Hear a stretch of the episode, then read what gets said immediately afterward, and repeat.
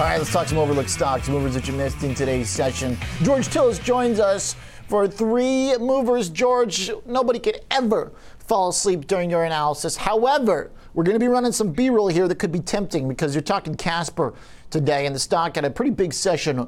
Why now? What's happening? Didn't everybody already buy their beds when they bought their homes? Yeah, you would think so, OJ. I was just going to ask you if uh, if this was one of the Wall Street bet stocks because the stock was up what about 26 or 27 percent today. Mm. Not really uh, very meaningful news. I mean, the stock did get an upgrade from CFRA uh, as well as Wedbush, which again uh, is a primary catalyst for today's move, but uh, it was pretty exceptional for the company, which uh, primarily uh, sells uh, beds, mattresses, bedding, pillows. Uh, it has uh, three channels. It does direct to consumer, e commerce. It also has about 50 or so retail outlets. It's not too big, but uh, most of its sales really come from e commerce as well as third party sales distributors like Costco and Sam's Club. But we know mattresses have been a, a, hot item. You see the commercials all the time. Companies like Purple are competitors to to Casper. Uh, overall, the company is still not profitable, but I think today's move uh, is reflective not only of the upgrade uh, with the price consensus target now of about $10.5 on the stock, and it was trading uh, around the 7 and $8 range. It's a small cap company. Uh, if you look at the market cap, it's only about 360 million. It's easy to be pushed around, but their sales are actually pretty meaningful on a relative basis to about 500 million compared to $362 million in market cap. So it was already trading less than one time sales uh, on 18% top line sales growth, but it's still not profitable. But I think because of the size of the company and any positive news catalyst pushed the stock uh, quite a bit to the upside today. Okay. So, uh, George, um, this is one's kind of uh, uh, fallen a little bit from the public eye since its debut, but uh, this one's certainly going to get people's attention it's just been a total chop back and forth since a really rough start to the company, uh, which slipped from 16 bucks all the way down to three. This is the first major rally in a while. Yeah, it is definitely. I think the company has, has gotten a lot of traction uh, from its uh, third-party sellers like Costco in the last mm-hmm. year. But here's the thing: to establish those relationships costs money, and, and, I think that's one of the challenges with Casper or or any of these new uh, DTC or direct to consumer based models and businesses, which are again startup companies, needed startup capital. Once they went uh, public, they used, of course, a lot of that capital to do things like, uh, you know, capital expenditures, relationship building, uh, capex, and so forth. But also, again, uh, some insider selling that's been going on. But overall, you know, if you look at the, uh, the, the free cash flow for the company, it did eke out a free cash flow positive number last quarter. It's just still not profitable. So it's one of these companies that was already at the margin. And what I mean by that is is that free cash flow typically leads EBITDA margin growth, and I think that's what we're seeing here. Is the company now is generating more sales with some pretty uh, decent, uh, you know, uh, high teens top line sales growth based on last quarter's numbers uh, once it becomes closer to profitability, you do see a magnified effect in the stock price. So keep an eye on this one. I'm not saying it's going to the moon, but uh, it's one that, the, that, that demonstrates financial conditions that are turning. Okay. Hey, George, uh, while we got you here, just uh, if we check in on Tesla real quick, uh, guys, uh, trading about 727 bucks. It's uh, found a small move to the downside. George, I know you follow the stock very closely one of the things that's uh, come out of the numbers, I think that's also worth to mention is the fact that they did sell some of their Bitcoin. They sold like 20% of the Bitcoin, and that did add on uh, some some cash to the company's uh, bottom line. Georgia, you know, it's kind of interesting where, you know, I don't know what analysts had expected them to do with that.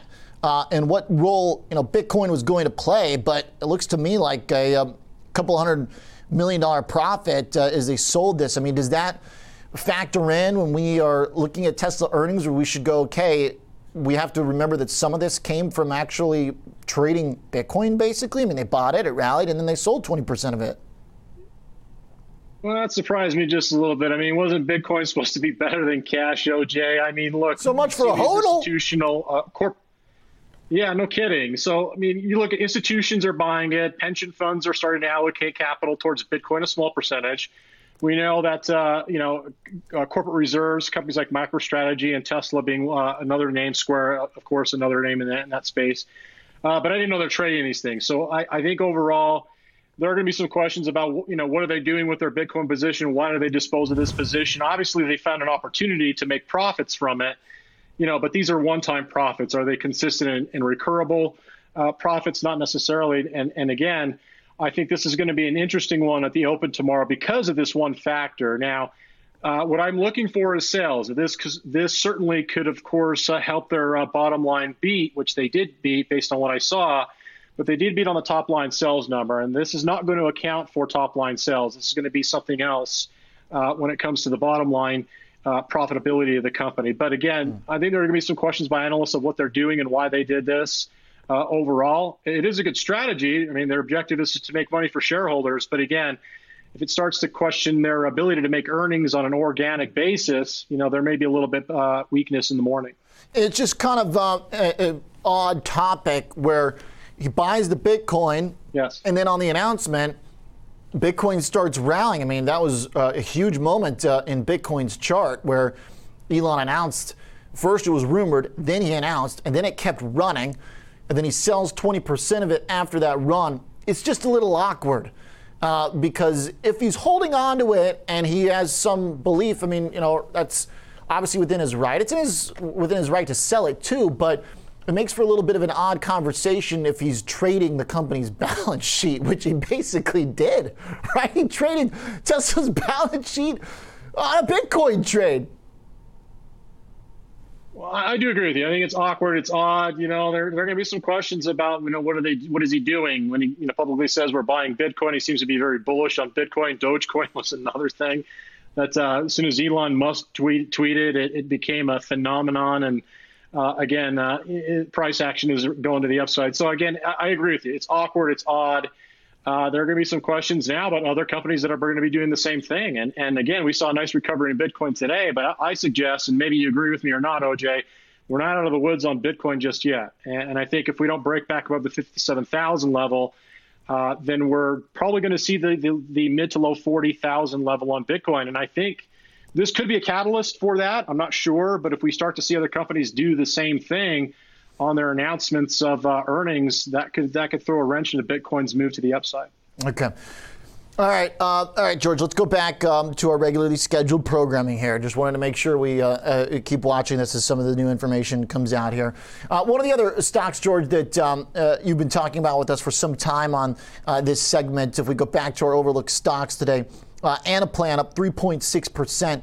Uh, the company did get hit over the last uh, year to date period, basically, after a big jump and then a sell off, but it looks to be gaining some momentum again. What's the latest here? Yeah, so I noticed, uh, OJ, after the sell off that started around mid February, there are some reversals occurring. And, and, and Anaplan is basically a business performance management software, it's an enterprise software company uh, basically, it allows customers uh, and user interface operations to essentially customize applications, integrate data, and of course, uh, their platform is uh, considered a PaaS, which is platform as a service. It's open architecture or open source. So it's uh, open to developer communities, and I think there's some uh, some price action that seems to be, you know, reversing back to the upside. Now, it might be just based upon momentum shifting back into some of these uh, these, you know, secular technology names, the ones that have done extremely well since COVID started, but fallen out of favor since February. Uh, it, but there is some news. You know, Wolfe Research initiated cover on the coverage on the stock, seventy-two dollar price target. Stock is trading in the sixty dollar range, but if you look at the consensus as well, it's about eighty-two dollars. So, you know, I think if you think about enterprise spending uh, as, as as far as uh, enterprise productivity uh, I think there's going to be a continual spend in this particular area of the uh, of the industry group in the cloud space, and that's again uh, what this company is. It's it's enterprise software in the cloud. We talked about some of the other names that are competitors. Competitors like uh, Coupa Software, Domo, uh, and Zendesk are a few other competitors, and they're all they're all dem- demonstrating sort of a, a, trend reversal as of the last uh, two or three weeks. But once again, you know, uh, maybe not enough time to kind of demonstrate whether this is a true trend reversal or not, uh, versus again maybe just a, a short short-lived recovery after uh, a considerable down decline since uh, since about two months ago. Okay, all right, uh, George. like it. We'll keep our eyes on it right now. Uh, looking very similar to Coop. Uh, you know, Domo is some of these longtime cloud favorites uh, that uh, have also gotten beat up uh, this uh, past quarter. So uh, Anaplan bouncing back though pretty quickly. Hey George, give me the 60 seconds real quick on your last mover uh, today, VeriSign, uh, which uh, has been a totally wild, choppy trade, trending lower though over the past year, has really started to make a comeback. Is trying to break to 52-week highs. Yeah. It is. So VeriSign, for those who don't know, I mean, basically, this is one of the largest uh, authorized domain registry companies. It's been that case for for uh, you know a couple decades now since the internet started. Top domain names like .com and .net. This company has about 165 million different registries uh, under its umbrella, and it's basically one of uh, the larger companies. It has two of the major 13 servers that route internet traffic globally. So uh, the company itself, uh, I would say, is really, uh, you know, it's got a durable competitive advantage. If you look at the five-year chart, it hasn't done a lot in the last couple of years. Uh, it did it did demonstrate some pretty robust earnings relative to sales in its last earnings call uh, not too long ago. It had about three and a half percent sales growth, but its EBITDA growth is about three times that. And, and if you look at this company, I think it's well positioned because it doesn't face competition. It's really locked into generating those uh, those sales, which I think have you know, are only going to be trending higher relative to economic growth globally. Uh, I think internet traffic is not going to increase at the uh, double digit rate like it did, let's say, maybe 10 or 15 years ago. But one of the interesting things about VeriSign is it's got you know, a competitive advantage, but it also, in the last uh, 10 years, has bought back about 55% of the total publicly traded float of its shares. So it's basically a buyback, a share buyback machine. Uh, and I think it's uh, demonstrative of how the price action has moved in the last four or five years. But in the last uh, year or so, it has been relatively flat because of the fact that its growth uh, from a top line sales uh, perspective might be peaking. But at the end of the day, it's still generating three times EBITDA than sales growth. So it's a very efficient company.